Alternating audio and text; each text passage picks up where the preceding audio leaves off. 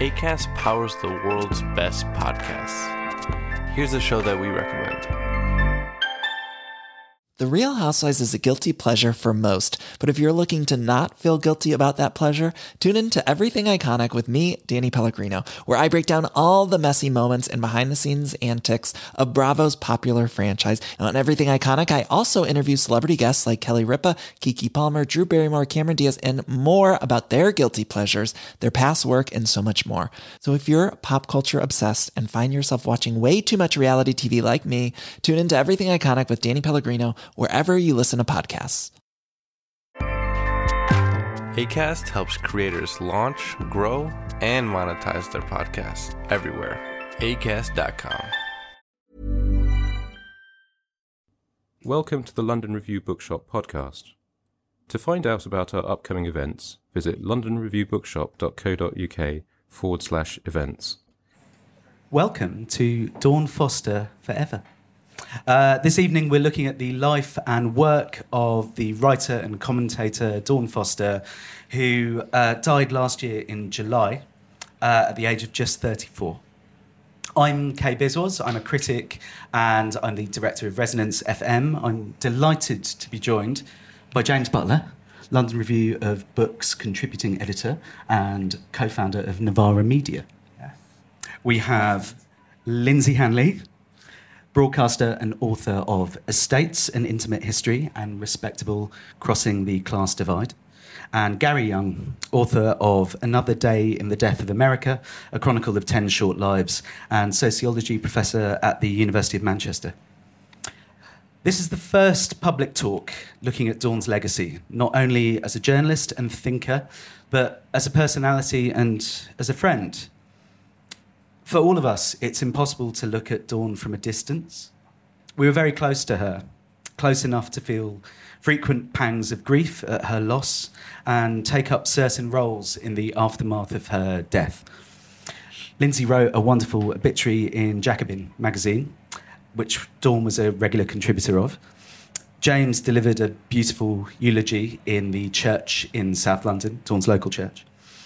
I gave a speech at the wake, followed by Gary opening up the floor for people to share their own personal stories of their friendship with Dawn. Though we admired and occasionally worked with her, our relationships run deeper than that. Each one of us loved her dearly. So, following a difficult year for Dawn's friends, we feel it's the right time to talk about her publicly, which is why we're delighted to be here in the London Review bookshop. All ticket sales from tonight go to the feminist action group Sisters Uncut.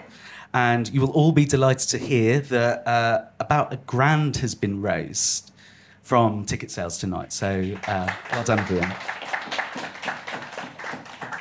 I really want to thank the LRB bookshop and especially Claire and Gail for making this all possible.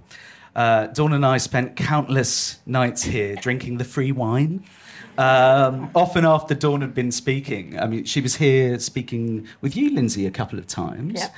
And also Zoe Williams. Uh, she was in conversation with uh, for the launch of her book Lean Out, which you can get maybe behind me. There we go. Um, we had a, an absolutely riotous evening with Trisha Lockwood. Uh, it's just one of the funniest evenings of my entire life, and you should listen to the podcast of that. There's one event where Dawn interviewed a centrist political writer from across the pond, and the LRB unprecedentedly has burnt the tapes. Never been released. But I say release the tapes, guys. I'm sure there's like circulating these like basement tapes like Dylan, you know, who knows. Um, but for me, it was in this room that Dawn felt most that she'd made it so I first met Dawn in the coalition years. The Labour opposition were uh, helmed by sclerotic Milibandism. Uh, me and Dawn met at a conference on feminist economics at the Marx Memorial Library.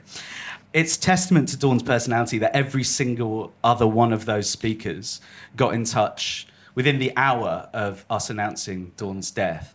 But she, I first met her and she kind of looked me up and down, completely unimpressed. But then we had a few drinks. on that day, and then we chatted at a handful of book events. And then one day, I get a message in my Facebook Messenger inbox, and it's a picture of Marxist writer Perry Anderson in black and white saying, I detest pubs. And it's on a skateboard. it's printed on a skateboard. And all she asked was, When's your birthday? Uh, and from then on, we were friends for life.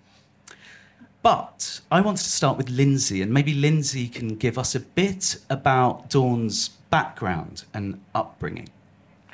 All right, thanks, Biz. Um, well, uh, I'll start by saying that I often felt like Dawn's nan.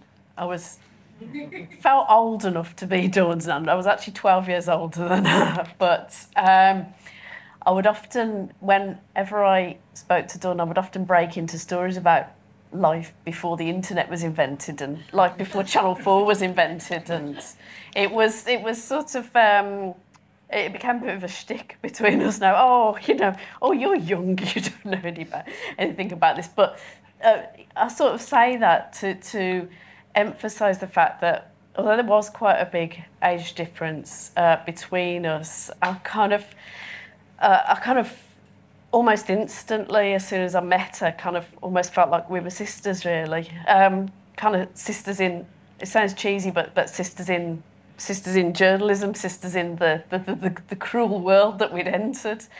Um, Dawn was from Newport in South Wales. Um, and, you know, Newport's an industrial place. Uh, you know, there are, you know, people of note who have come from the Newport area, such as the Manic Street Preachers, who she really didn't like. But, um, you know, it's coming from South Wales gave Dawn's um, perspective um, a real significance and one that I connected with very closely because my own family were from South Wales, from, from the Rhondda Valley.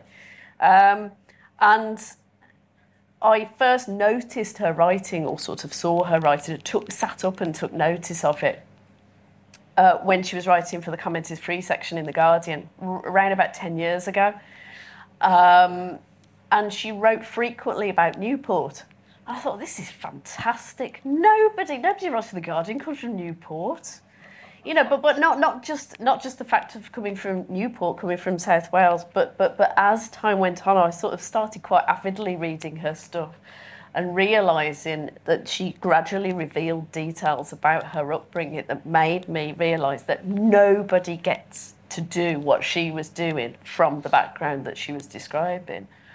Um, you know, we, we, we connected then on, on, on the email. I sent her an email saying, you know, I I think you know, I think what you're doing is fantastic. It's really, really fresh. And I'm so glad there's somebody else from a council estate who's writing about what it's like being on a, you know, being from a council estate um, and how it alerts you to sort of, uh, you know, how it alerts you to inequalities and how it alerts you to um, problems in society that, that, that, other people, even within the same workplace as us, could, you know, sort of quite comfortably either gloss over or sort of, uh, you know, middle class plain about it.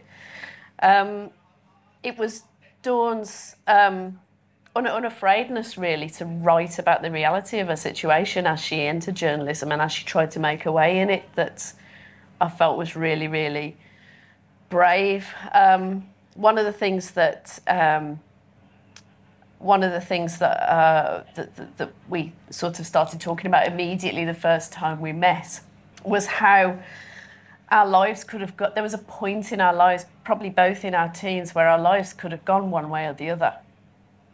And I said to her, you know, probably the first time we met, that, that you know, more or less every minute of every day, I think my life could have gone one way or the other. And I, I often think back to the sort of the, the point where things could have been very, very different. And she said, "Yes, I know what you mean." And it was the point at which she um, she uh, started to do A levels. And I said, "Yeah, yeah." It was when I did A levels that everything really changed. But then she got a scholarship from her school in, in South Wales to uh, Warwick University. And I said, oh, well, I never got into Warwick University. But then she told me about the experiences that she had when she went to Warwick University, and this revealed a sort of generational difference. And this is what made me so, so, so,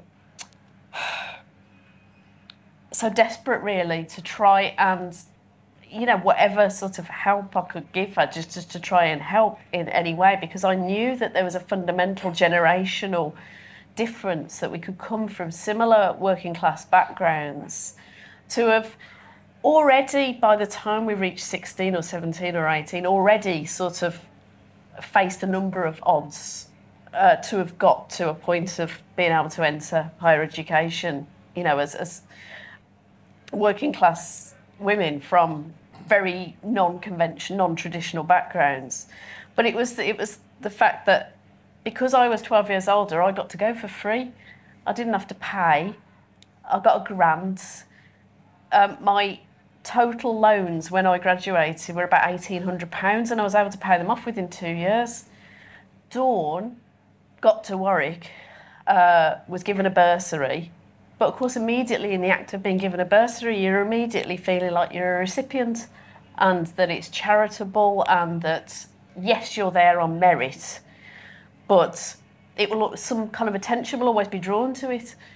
You know, the only thing that I had to do to sort of I don't know, remind me of where I came from was to go to the office once a term and get a check and think, you know, oh, thanks, Solihull Local Educational Education Authority. You know, but but but she had this bursary and she got invited to a do for uh, undergraduates who were on bursaries. You know, kind of designed to, you know, for non-traditional students. You know, Warwick's for you too, guys. You know, and she got there, started talking normally in what then I assume having met her much later, you know, would have been a, you know, a, a standard Newport accent. And whoever it was, the, the, the senior person, the senior academic um, who was talking to her said, well, you're never going to get anywhere if you, if you talk like that.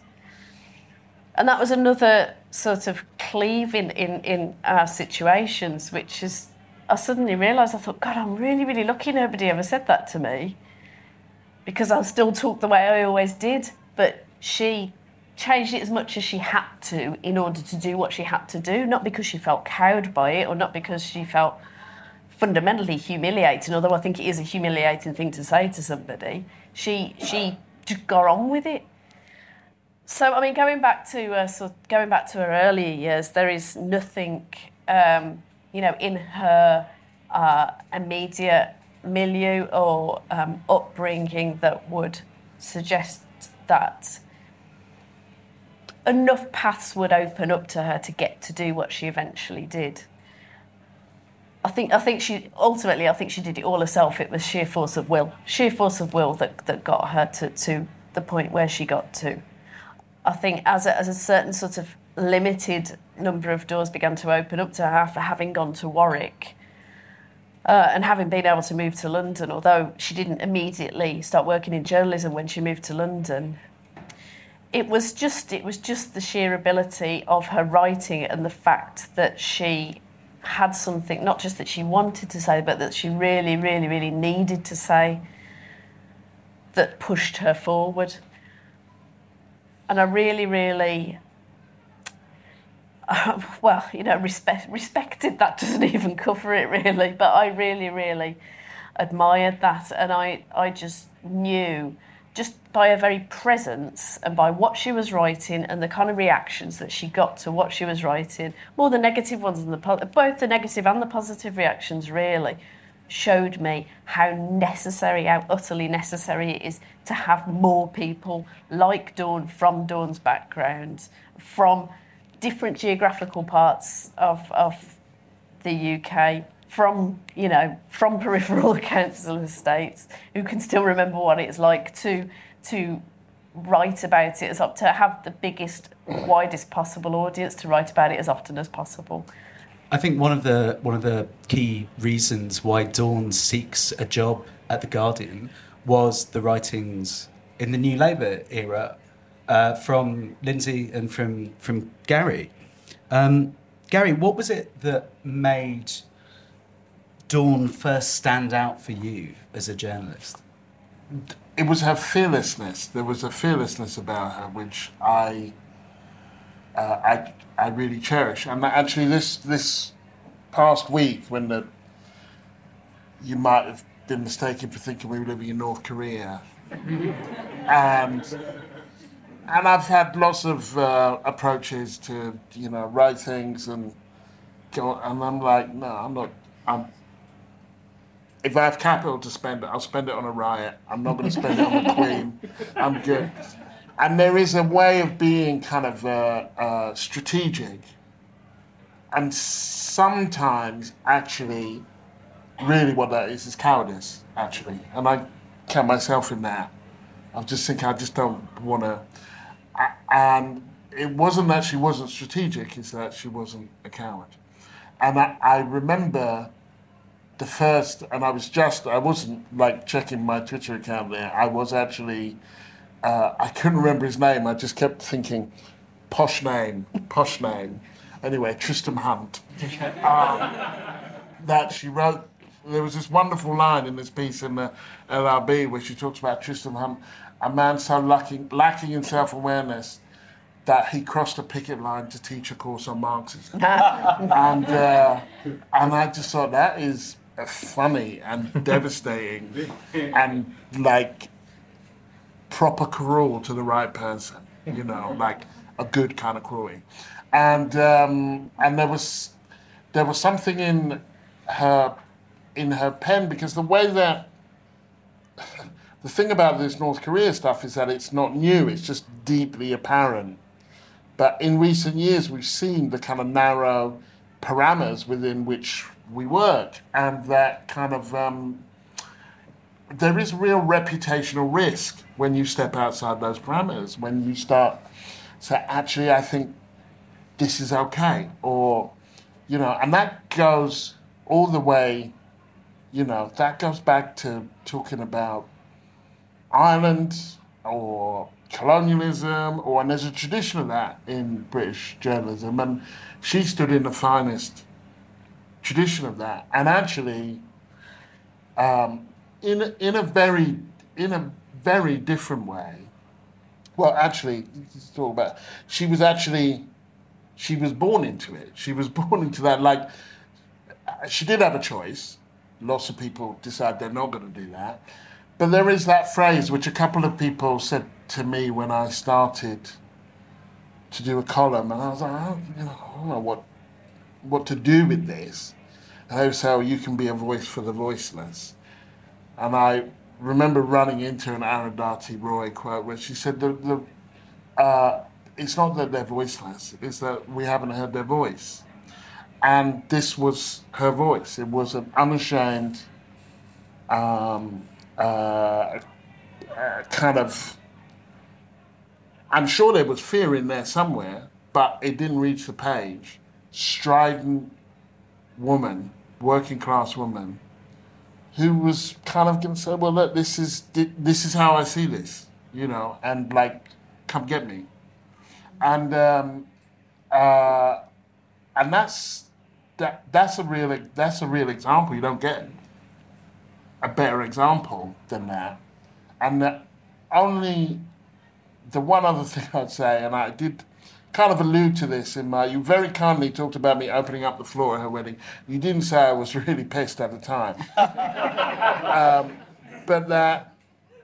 Uh, my mother was uh, my mother was an epileptic and died at 44, and um, uh, and there was a, a, a, quote from an interview I did with John Carlos, who's the one of the 68 runners who made the Black Power salute.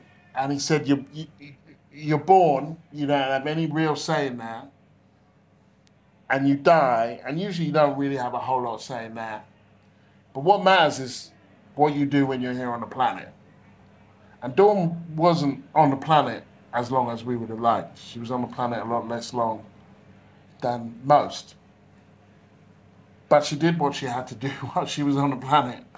She lived more of a life, made more kind of, um, made more waves, um, strode through more boundaries than most people do who live twice or more as long.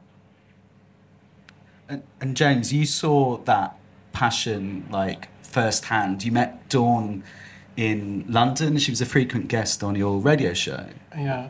It, well, I mean, it's interesting. One of the things to say, I think, at the start is is actually, of course, Dawn and I had met online first, and you know, I think everyone here will know that Dawn is probably a master of the form um, when it comes to Twitter. Um, you know, really, you know, extraordinary, open, um, sharp to the right people, um, and kind and interested in the right people as well. Um, and I think one of the things that has become clear since she died is how real that digital connection is for many people, and it's worth saying it was real to her as well. Um, th- those friendships are not kind of second rate; they're not, um, you know, not, they're not second class. So actually, we had connected kind of online um, during the student protests, and then especially the kind of, you know, gradually failing anti-austerity movement afterwards. You know, to which she felt kind of very committed. Um, but yeah, so you know, I was running um, Novara FM as as was then, which was at the time a very very small operation, um, very kind of ramshackle operation. And I sort of invited her on. I think she, she's going to say no, but she said yes, and she came, and she was you know uh, charming and sharp and, and and all the things like you know one wanted her to be. But the thing that struck me at the time, and the thing that was true and that remained true since, is that she would go, you know, basically anywhere that you know, a young left wing person was doing a thing that they wanted someone who had some connection to the mainstream to come and give it some stardust, she'd go and do it. And often it would be quite a thankless task. Um, and it was extraordinarily impressive and it was extraordinarily kind. Um, and so we connected after that, we became friends after that. And I, I, one of the earliest interactions we had, I looked this up actually on my way here today. I had posted something online, I'd been, I'd been reading, I think I actually probably bought it here. Um, Lichtenberg's Waste Books. And this is like a collection of aphorisms that Lichtenberg who d- discovers the Lichtenberg figure, which when lightning strikes something, it gives these amazing kind of tree-like things. Anyway, so he keeps, you know, he's an aphorist writer, and keeps this notebook, and he writes in it, I ceased in the year 1764 to believe that one can convince one's opponents with arguments printed in books. It is not to do that, therefore, that I've taken up my pen, but merely so as to annoy them, and to bestow strength and courage on those on our own side, and make it known to the others that they have not convinced us. And I, I put this quote online. She took it and ran with it, and you know, it ended up, I think, on, on every social media kind of available to her. And you know, I, I feel very ambiguous actually about that line. I kind of, I do think arguments work, and I do think they're important. I don't think it actually does matter. Um, but I also see the other side to it. I also see the, the importance of being able to stand up and say, actually, no, you haven't convinced me, and I don't care. Um, and it, it's an important part of her journalistic work to be the person who says, actually, I don't agree with elite led consensus opinion. Um, I don't care that everyone in N1 thinks that um, Corbyn should have flung himself off a building three months after um, winning the, the leadership um, because she came from somewhere else. Um, it, you know, we would often be at functions together and you know, would remark that it was crazy that the two of us would be the least posh people in the room. Now, for her, that's not a surprise, but I'm, you know, middle class background. My parents are both teachers. You know, I didn't go to private school. That shouldn't make me like the least posh person in a room where the national conversation is conducted. Because one of the things Dawn knew, and knew very well, is that when people talk about politics, what they're often talking about is political media and therefore understood the importance of the role that she played. That people increasingly don't talk about politics in terms of local associations, about their tenants, you know, tenants and residents associations. They talk, don't talk about it in terms of their trade unions. They talk about it in terms of what they watch on the TV. So she, she knew she had that role, and I think it's a really important one. Just like a couple of things to say about the journalistic work, I think that, that are important. One is that she started off as a social affairs journalist, and like that's actually also quite an unusual trajectory to, to end up going into opinion from. Most opinion writers decide from day one they, they have something that, that, you know that their voice should be heard in mm. public mm. and they should go in um, at the top. She actually went out and met people and talked about their lives and what they went through. And this is not something that's necessarily valued in British journalism at the moment. Um, and I think it's worth standing up for it gave the columns that she wrote later a depth and a background that wasn't just personal experience, but that was based on coming from that personal experience and saying, well, I should talk to people in these situations mm. and find out what they think. The other thing that I've been thinking about in the year since she died is you know what what it means to be a political a politically committed journalist today because there's been lots of kind of guff talked about objectivity impartiality things like that especially in, in the last well not just the last week when we've been in a sort of collective national breakdown but um, but but particularly about kind of the role of, of, of media today and one of the things she understood was that to be a politically committed journalist didn't mean necessarily forgetting that your own side had its share of idiots and um, you know, people that you weren't particularly uh, convinced by, but it meant being clear about your commitments. It meant being clear about saying, I am in my 30s and barely scraping together a living in London. It is mad that, that I have worked at you know, one of the most successful papers in Britain and I worry about where my rent is going to come from. Um, it, is, it is crazy that like the political direction of this paper is set by a tiny number of people who have increasingly little contact with the real world, and from there goes the nation. Um, the other thing to say about the journalistic work is, you know, Dawn was a chronically ill person, right? That meant increasingly that lots of her work was occasional. It was stuff that was responding to the present moment. She wrote one book, and it's a good book. It's a solid intervention. It's an important intervention. Most books are relevant a year after they're written. This one isn't. I know that she talked and thought about a book on housing a lot. And I just think it's mad. I think it is absolutely mad that the structure of journalism, the structure of publishing in this country, means that she was never secure enough to write it. It's crazy. Uh, and we're deprived. We're deprived politically of what would have been an important book. I think it's something to just bear in mind. I mean, James makes such an important point there, which is whilst Dawn, in, in my view, is the paramount chronicler of austerity Britain and the voice of the housing crisis, she kind of couldn't afford to be a specialist. She would have to do broadcast as well with some horrible people on like Murdoch owned broadcast networks. She would write reviews, book reviews for people like myself and for, you know, other publications. But there was a richness in all of her output, be it the very skilled journalism that she did, as well as the sort of intellectual side and also the popular side. She loved popular culture. But I, I'd like to ask what the, the panel think about Dawn as like an intellectual, as a thinker, as a reader. I know that she, she, she blitzed through libraries worth of books and would listen to albums and watch box sets. I mean, she spent, I'm amazed she got any sleep at any time. She did. But, but Dawn as the intellectual, that's what I'd like to, to know about. I mean, I think she's, you know, like one of Gramsci's organic intellectuals. I think that she speaks uh, not of her experience, but through her through her experience to a larger canvas and rearranges the canvas that you thought you could see.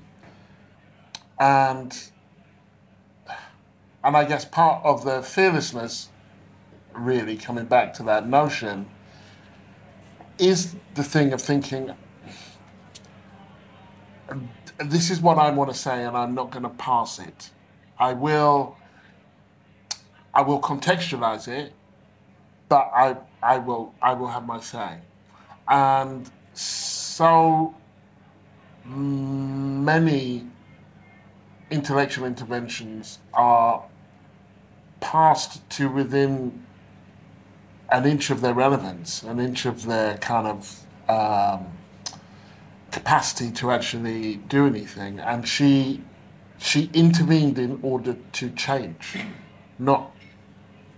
I mean, not always, but often enough that one could talk about that as a kind of her as being a committed journalist. What is the thing that I think needs to be said in this moment that other people aren't saying, as opposed to how can I look as clever and funny as possible, which so many people think is their brief. This is true, and it's. I, I feel that Dawn, Dawn's brain kind of never stopped, be it in her output, but also in like friendships as well. And I think we all were very lucky to get to know Dawn like on a personal level. And I felt that something that may be lost in some of the uh, kind of online conversations. How warm Dawn was as, as a person, how much we enjoyed being in her presence. As I mentioned earlier, uh, we both shared a crippling addiction to wine, so we would um, free wine only. uh, yeah, but we, we used to kind of turn up to events in what passes for like cultural London, and we would just meet lots of people and stand in rooms. But we'd get some bizarre invites. Like we, we got invited to the Christmas drinks of a right wing free market think tank. Uh, you know, these people like Priapic for like Pinochet. Um, and it was fascinating just seeing the room move like slowly around Dawn because she was kind of holding court. She was incredibly charming, even though she fundamentally disagreed with the outlook of every single person in that room, which kind of a weird collection of like spotty teenagers and like dead-eyed sort of bow tie wearing geriatrics. Um, but they were charmed by her. They were interested in why she cared because they lost the, the kind of ability to care themselves. So yes, Dawn as a person and Dawn's warmth, I'd love to know a bit about. I mean, like she she met your family, and she you know. Well, the first time, the first time we met, the first time we met, um, I was with I was with one of my children, um, who was about one at the time. Um, first time we met, we, we were both on. Uh, I don't know what was it, a junket. Let's call it a junket. But no, no, we were both doing talks at, um, at the same time in Bristol, and we were both staying in quite a snazzy hotel, and I was all kind of like living the dream. And, uh, and it was all sort of like very, very cheechy and very nice. And I said to Dawn, I said, well, you know, have you got any time? We're going to be here at the same time. She said, well, let, yeah, let's have some breakfast. So, um, so we met in the breakfast room, you know, which is always a bit kind of awkward anyway, because you got the whole bacon and whatever situation going on. And um, I was with my daughter who was one because she needed to come with me because she wouldn't she wouldn't go to sleep without me. Doesn't like still doesn't like it now, but so so anyway, my husband had to sort of look after after our daughter while I was doing this talk, and um, so I met Dawn, and she came and sat with us for breakfast, and then and then Erin, my daughter, just kept flinging her breakfast at Dawn, and she's like, ah, ha, ha, "Don't worry about this. I'm I'm good with kids." She's, didn't she have like eight, eight brothers and sisters, something like that? Um, yes, she did. Yeah, yeah, yeah, yeah. So Dawn was very, very used to having food flung at, at her, but perhaps not in this kind of not, not in this kind of situation. But then, you know, we just started chatting about all the people that, that we knew and all the people that we sort of mutually hated as well and mutually loved. And uh, and it turns out it turns out that Dawn and my daughter had the same birthday, which was Monday just gone, Yeah. 12th of September. And you know, from from that moment, she always asked. We, you know, we mainly communicated by text message because because I lived in Liverpool, she lived in London. She was always very busy. I was always, you know, kind of half dead, and she, we would always text each other. And she would always ask. She would always ask about my children. She would always ask about Erin on her birthday, and it was my daughter's birthday just on this Monday, and I just she got an electric guitar for her birthday, my daughter, and I just saw something in the spirit in, of Dawn in her. The way she just she just took it and she just immediately just I don't know, just crunched it. She, sh- she said, "Mommy, what's shredding?" and I said, oh, "I can show you what shredding is." And and you know, she proceeded to shred. She shredded. She shredded really, really well.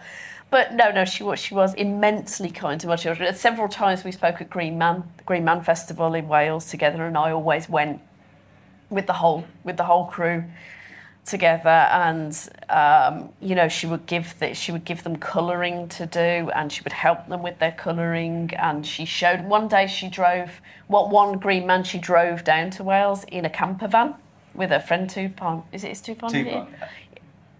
Oh right, yeah. But anyway, she drove. She drove. She drove to the camper van, and she was incredibly busy. You know, as you say, making a living in every moment that she had. That she was well.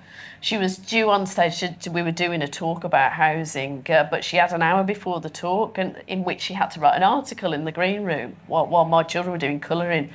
Next round, I said, I said, you know, Peter, Peter's my, my son, Peter really, really wants to see your camper van. He just loves camper vans.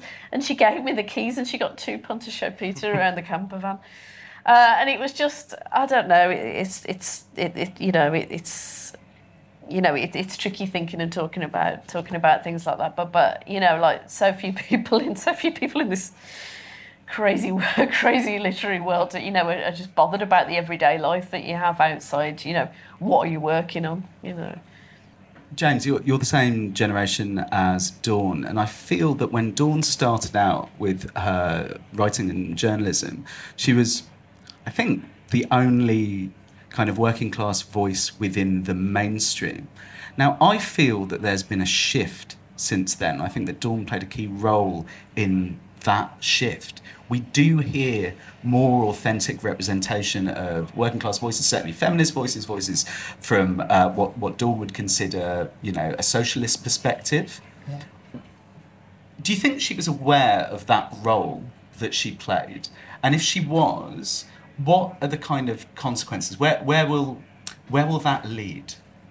Well, I mean, one thing she would have done is rolled her eyes at you for suggesting that she played an influential role in sort of changing people's lives, um, because she couldn't bear uh, people complimenting her like that. But it is nonetheless the case, um, and it's worth, like, I, I guess, um, maybe it's worth picking up on, you know, as you say, like it, it feels like a short period, but actually, if you think about what news looked like a decade or, or, or, kind of decade and a half ago. If you think about even what the politics of, say, the trade unions looked like a decade or a decade and a half ago, certainly the politics of the Labour Party has returned to its politics of a decade and a half ago, unfortunately, but you know, it can change. Um, so things are, you know, things do look broader, and you know, part of that is her willingness to be out there and, and willingness to, to, to lead that conversation. But what she would say if she were here, I think, is to point out that you know uh, individuals don't, don't change things on their own, right? And that one of the reasons that she would say yes to things is that they would get her on to comment about you know kind of post riot changes about um, you know when there's you know when there's been a protest she you know say yes to all the paper reviews because she wanted to be the person to say actually this is really good. I'm on these people's sides. They have a point um, and that's quite thankless work like uh, I don't know.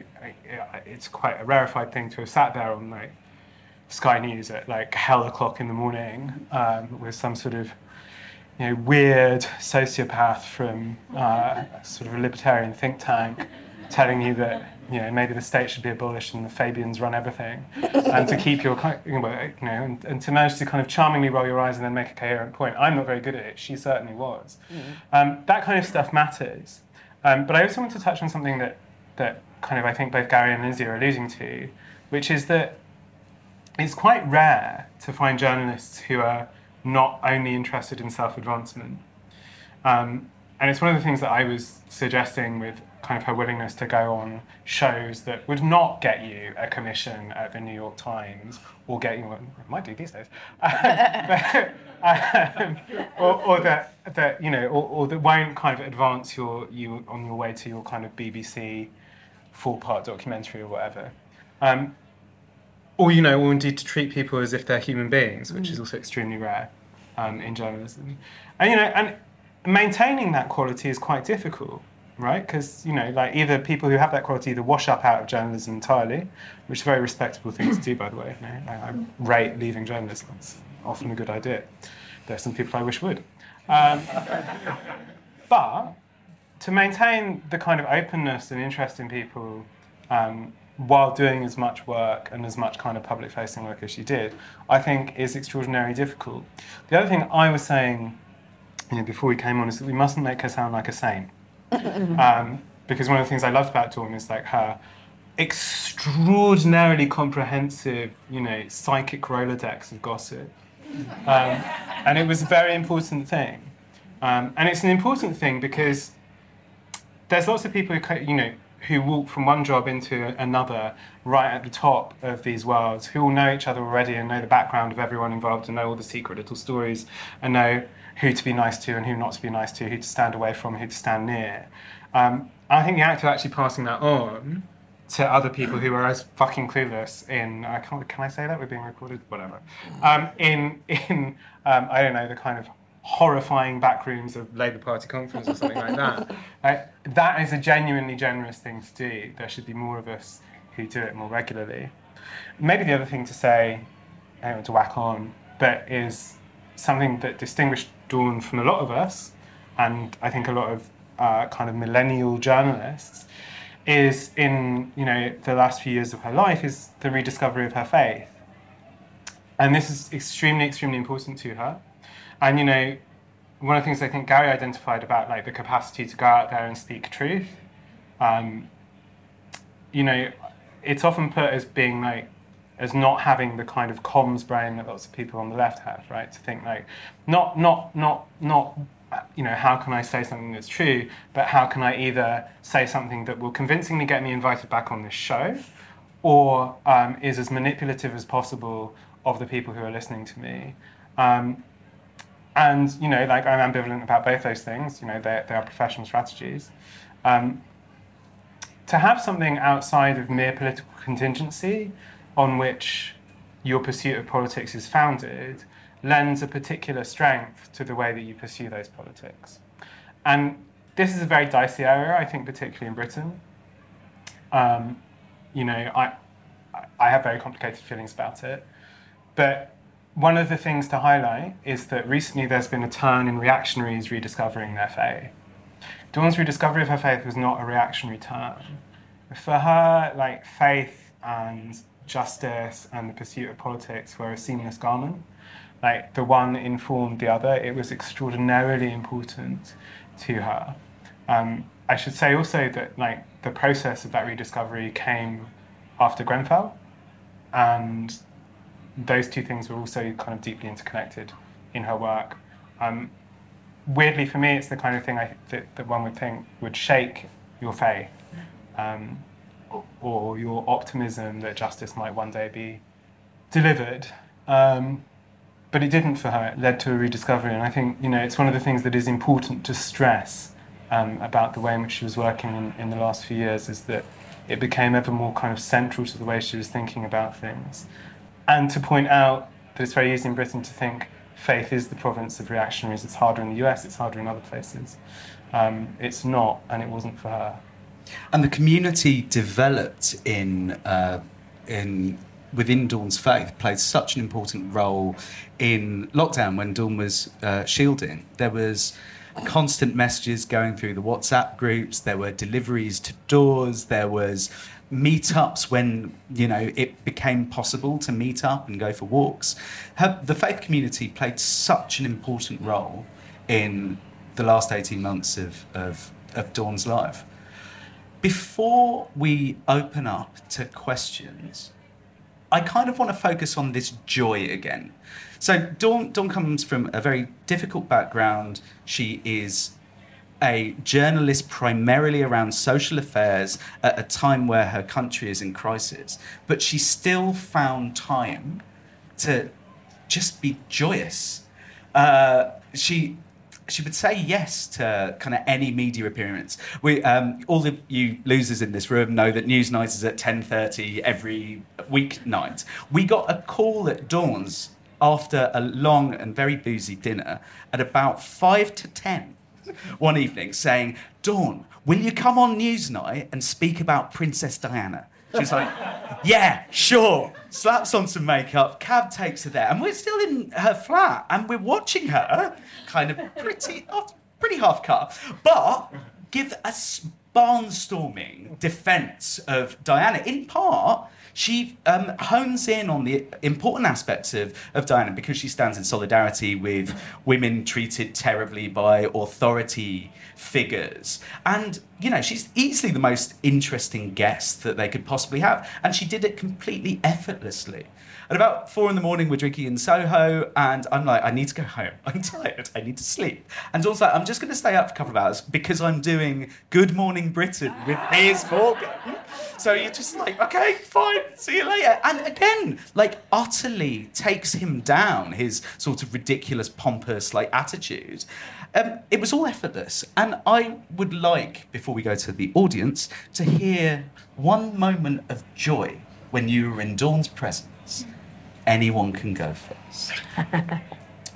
Um, I remember being at um, Guardian Christmas party and Dawn leading a it was a comment party and it was winding down and Dawn was like fuck it we're going we're going like I know another pub like and we were like this kind of um,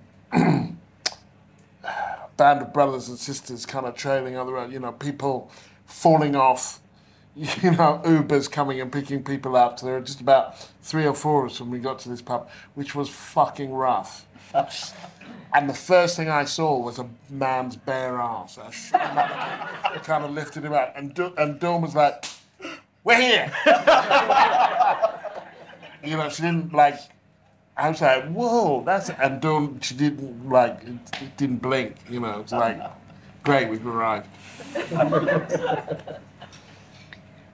I have a, I have a, I have a uh, one that is characterised by distance actually, rather than being in her presence, and it's the, it's the Scottish story, which Biz will have heard me tell, and some of you will have, have heard me tell it as well. In the Cameron era, I went on holiday to Scotland. It's a very remote bit of Scotland where there is no phone signal at all. And I had tweeted something when I, I left. I tweeted something like, British politics really cannot get more ridiculous in my absence. I'll be glad of you know, not having. Then the pig story happened.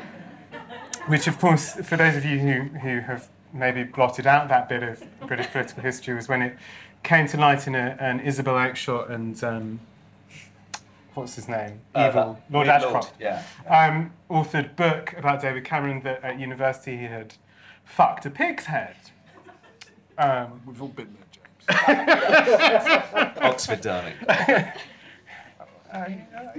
well, um, no comment. We will pass lightly over, over my own checkered history at evenings like this. I, I of course, have no mobile signal, and you know, uh, you know, we, we were climbing up a, lovely kind of remote Scottish mountain. Where I get a kind of bar, just text signal. I get a text message. This is a little bit before everyone had smartphones. She just said, "James," it all in caps. James, James, David Cameron fucked. She'd been too pissed and too excited and too happy at the whole thing to bother finishing the text. And so I'm in uh, this kind of extraordinary remote bit of Scotland, and I am trying to figure out for the life for the life of me, I have no idea what has happened. You know, I think has the government collapsed? And so, I, you know, I, I see, you know, you know, three days later, we're driving back into, and my phone just sort of stops working because I have so many, you know, tweet notifications coming in. Um, but I will never forget, and I can picture exactly how happy she would have been when this happened, and the need to tell me, despite the fact that I was in, you know, a remote peak in Scotland, if only the government had fell because of the pig's head. But uh, it is exactly the kind of joyous moment uh, that I cherish. Any, any porcine stories? no porcine stories. But I wanted to say before my anecdote, which can never match that one. Um, I just wanted to. I just wanted to add really is this is that the reason I found Dawn's writing and Dawn's presence in in the world and you know in the world that we you know sort of professional world that we both inhabited so incredibly refreshing and vivifying was the fact that she saw absolutely no um, conflict and, and indeed saw the very point of being a socialist was to, was, was to make sure that everybody got as much fun as possible. You know, what's the point? What's the point of fighting? What's the point of fighting for socialism if it's not going to cause more fun? You know, if it's not going to cause more joy. I think her um, the extreme difficulties that she experienced as, a- as a child and, and adolescent, which I didn't really touch on before. You know, she's she spent periods in care, had a really awful, awful um, uh, you know, um, uh, situation at home where, when her mom remarried and so on. As I said, lots of siblings that, as the oldest, she was often just handed them to help to bring up, all those sorts of things. I, I, th- I think that gave her a, a sense that basically everything's absurd, everything's absurd, and therefore everything has the potential to be funny. And she did find everything funny, and I found that absolutely brilliant and refreshing. Um, but the, the, the one, the one uh, thing that, that I remember that, that keeps making me laugh now is just the image of her. I think it was the second time that we spoke a Green Man together. Uh, I, w- I was with all my family again, and, and we had we'd been camping, and we had all our bags because we had to go straight to the train station at Abergavenny after after doing the talk, and so we had all our bags in the tent with us, uh, in in sorry in the green room tenty thing. So we had we had rucksacks, we had rucksacks, we had bags full of nappies, we had God knows what. I had all my stuff. We had you know toiletries spilling out out of all these linen bags and so on, and. Um, a very kind runner at Green Man had offered to uh, get us a, a golf buggy. The, at, at these festivals, if you know, if you're sort of on that side of the tent, you get to have a golf buggy sometimes to take.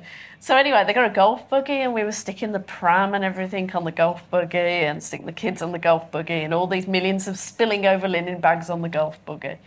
And uh, and as the golf buggy took off, we've been talking to Dawn, as, and this was raining as well. As the golf buggy uh, started turning off, all, all of my linen bags started falling off the golf buggy as it was going down towards the train station. So my my abiding image of, is of uh, Dawn running after me with all this stuff, and me going, Dawn, get me notebook. It's got me important thoughts in it. and uh, I'm glad that happened. Fabulous. My, my, my own my own key moment is we are there in uh, BBC building. Dawn's on this week. She's just completely taken them to the cleaners. Andrew Neil, GB News' Andrew Neil is not there, so he's replaced by GB News' Simon McCoy on the BBC. And we are eating crisps out of a filing cabinet with a drunk Michael Portillo. And we just sort of look at each other and then piss ourselves laughing. Where, how did we get here? this sort of eccentric man in a bow tie is eating like terrible M&S crisps and drinking like Campo Vieja wine uh, that's been there for like years. Horrible. And then Liz Kendall comes up to us and says, does anyone fancy a nightcap? And you're like, this is weird. We must go home now. Um, so I'm going to open it up to the audience. I'm sure there are questions. We'll probably have about 10 minutes of questions.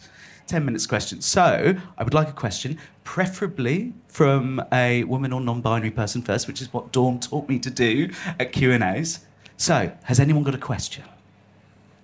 What would you say are some of your favourite writings of hers? Are there any particular pieces or essays that really stuck with you?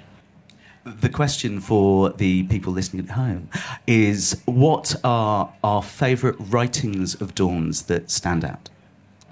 There were two um, takedowns make them sound like hit jobs, but there were two. One was the one on Tristram Hunt, which really did just take the piss out of him. It's like this is how fucking ridiculous these people are. It wasn't just about him. Uh, and the other one was um, uh, about Niall Ferguson, and it wasn't like her best writing, but it was just a very clear um, evisceration of his bullshit. and um, uh, yeah, so those would be my two favorites.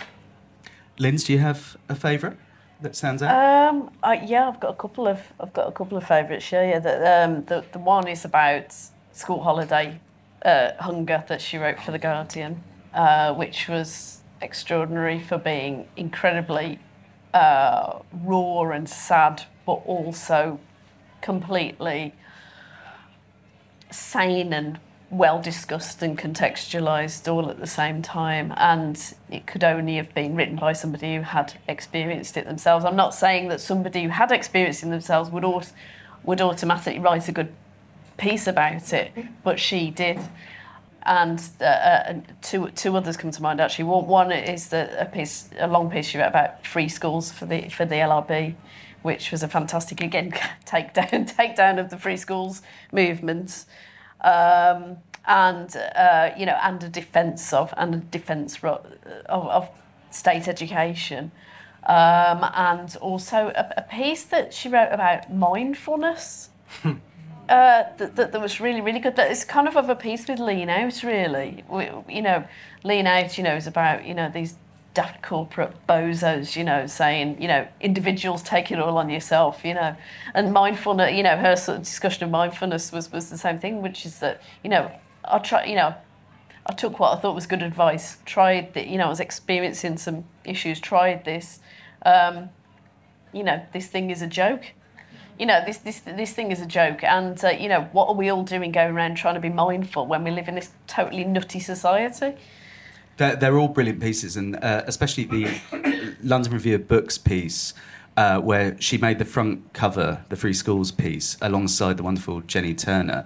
She was so proud of that that she uh, someone gave her a framed copy of it, and it was uh, in her house, in her living room, and you know, it was wonderful. James, what about you? Uh, yeah, I mean, so for me, there, there are loads, but um, two, two that I would single out. Um, one is uh, a, a, kind of piece she wrote for um, the wonderful Rebecca Johnson's food blog. Um, and Rebecca now has her book, which I imagine is um, Small Fires. Small Fires, which I imagine is here somewhere. And it's very, very good. Um, but it's a piece about tin sardines and uh, the memories they evoked for her. Um, it's a genuinely extraordinary and, and beautiful piece. Um, I'll see if I can dig it out and put it online um, somewhere. It must still be online somewhere. Um, uh, uh, and it's just, it exemplifies exactly many of the things we've been talking about tonight, which is the, the you know, the, the, the, there are experiences that happen outside of the very narrow circle of people who get to write about them. And unless you've had them, you can't write about them. Um, uh, the other one that has been on my mind, actually, as I was thinking about what I maybe wanted to say this evening, was just an interview with her um, about her kind of rediscovery of her faith, which I found so touching and so uh, complicated person as someone who was raised Catholic, um, but so sincere. Um, and so kind of brave for a journalist in Britain to write. That you know I think it's I think it's well worth reading. I think the ability to undertake that kind of sincerity in public is actually a very rare talent. Um, I certainly envy it. Um, yeah, the, the, the, wonderful audio interview is on Alex Doherty's podcast, Politics Theory Other, and it's under Love Thy Neighbour. And it's just a beautiful 45 minutes if um, you're interested in the subject matter. My uh, own personal favourite, I'm biased, um, I got a text during lockdown, and Dawn was like, Biz, can I write about the X Files? and I was like, uh, okay, it's 2021, but still. Um, and she weaves in her love of the X Files, which she watched every single episode in like a week on lockdown, and she just got really into it. And she links that into a conversation around positivism, which is like a form of South American Marxism. and it's the most elegant, beautiful, weaved piece that she, again, just like knocked out because she knew she knew exactly how to fuse these two kind of disparate situations together so that the reader that might not care about either A, the X Files, or B, South American Marxism, will be drawn into this really, really strong argument, arguing for a bit more kind of intrigue in the world of politics. So I, I loved that piece. Um, okay, should we move on to another question? Do we have other questions? Would the panel um, perhaps like to share um, an example of one of their favourite bollockings that they received?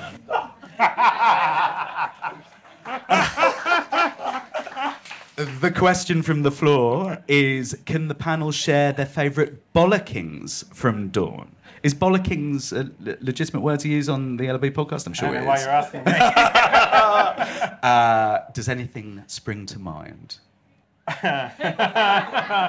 uh, yes, but I, most of them I won't share. Um, one was uh, I was there, but it wasn't directed at me. We were both on um, a, a, YouTube show. Um, which was about, uh, I think it was nominally about Brexit. Um, it was in the brief period in which the DUP had national relevance in British politics. Um, and said presenter who will also remain nameless because he has greatly improved since. Um, couldn't pronounce Sinn Féin and uh, uh, believed Arlene Foster was an MP. Uh, and as soon as the show cut um, for a break, uh, that extraordinary tone, do you know anything about Irish politics? um, and that, that, to my mind, um, is a question that ought to be directed more widely at the British left, um, incapacity to realise that there is a colony on the doorstep, um, baffles and intrigues me to this day. But it was, it's a, it was a classic sort of, uh, uh, sort of shocked face, um, which if, if you know anyone who knew Dawn would know perfectly well that expression, as if you had said something so catastrophically stupid um, that she was amazed that you hadn't burrowed yourself into the ground out of shame. Uh, any bollockings either to you or witnessed? I, ne- I never got a, I never got a verbal bollocking, but I got I got the look. and Sir Digby Jones got that look on, which you can see, which became a very popular meme. Dawn just side eyeing. Yeah, I, I didn't get, but I, I feel like I missed out. You wouldn't want one. You wouldn't want They were a sight to behold. Um, I'm thinking potentially final question. Who wants to give the final question? Could be anyone. Young woman. except by pieces and Twitter. But I believe she called her cat after Raymond Williams. And I wonder if you could tell me why. What was her relationship with Raymond Williams? This is a question about Dawn's cat, Raymond Williams. Um, Dawn got Raymond uh, about six years ago. He is currently living his best life in Scotland, not in the hated England, um, with um, Lucy. Um, and uh, I saw a video of Raymond today. He's very happy. He was the only um, public figure, apart from Frank Commode, who could pull off a bow tie. I know that about him. He was named after Raymond Williams because I suppose maybe Linz, you you, you have uh, an an idea, but my thinking is Dawn loved reading Raymond Williams, uh, the great Welsh thinker. There is a link between Wales and intellectualism, but also his understanding of culture. And this is the thing. This is what made Dawn kind of unique on, I would consider her cohort, is that she actually cared about culture.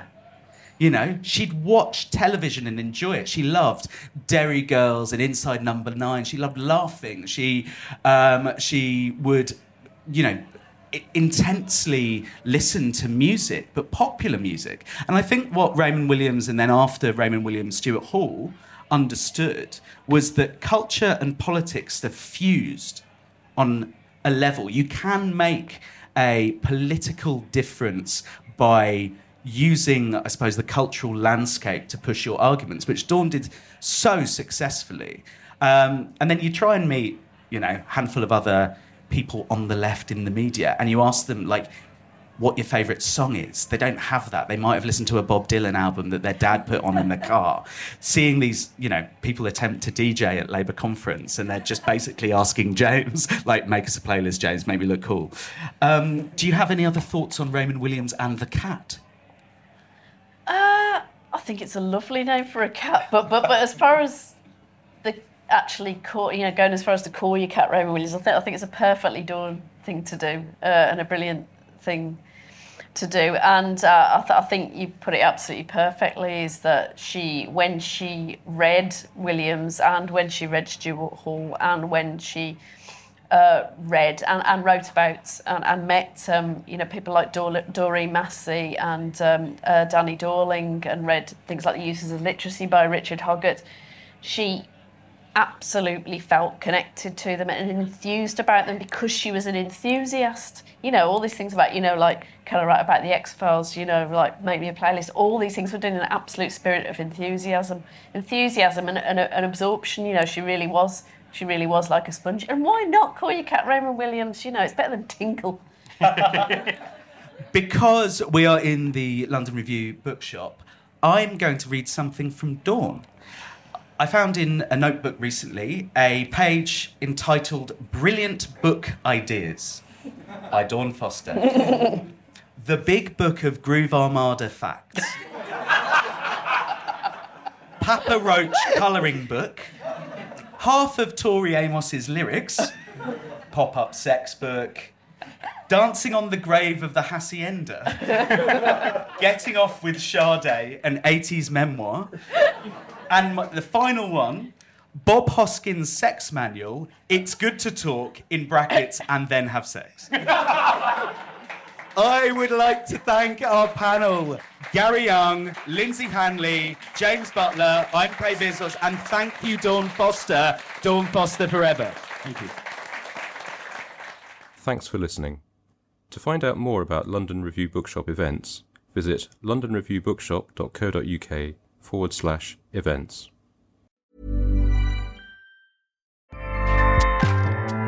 ACAST powers the world's best podcasts. Here's a show that we recommend. Hi, I'm Jesse Cruickshank. Jesse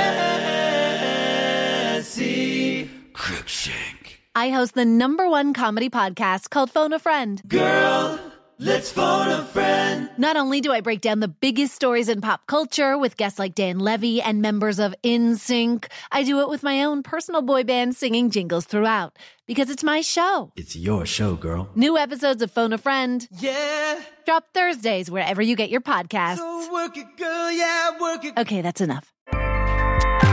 ACAST helps creators launch, grow, and monetize their podcasts everywhere. ACAST.com.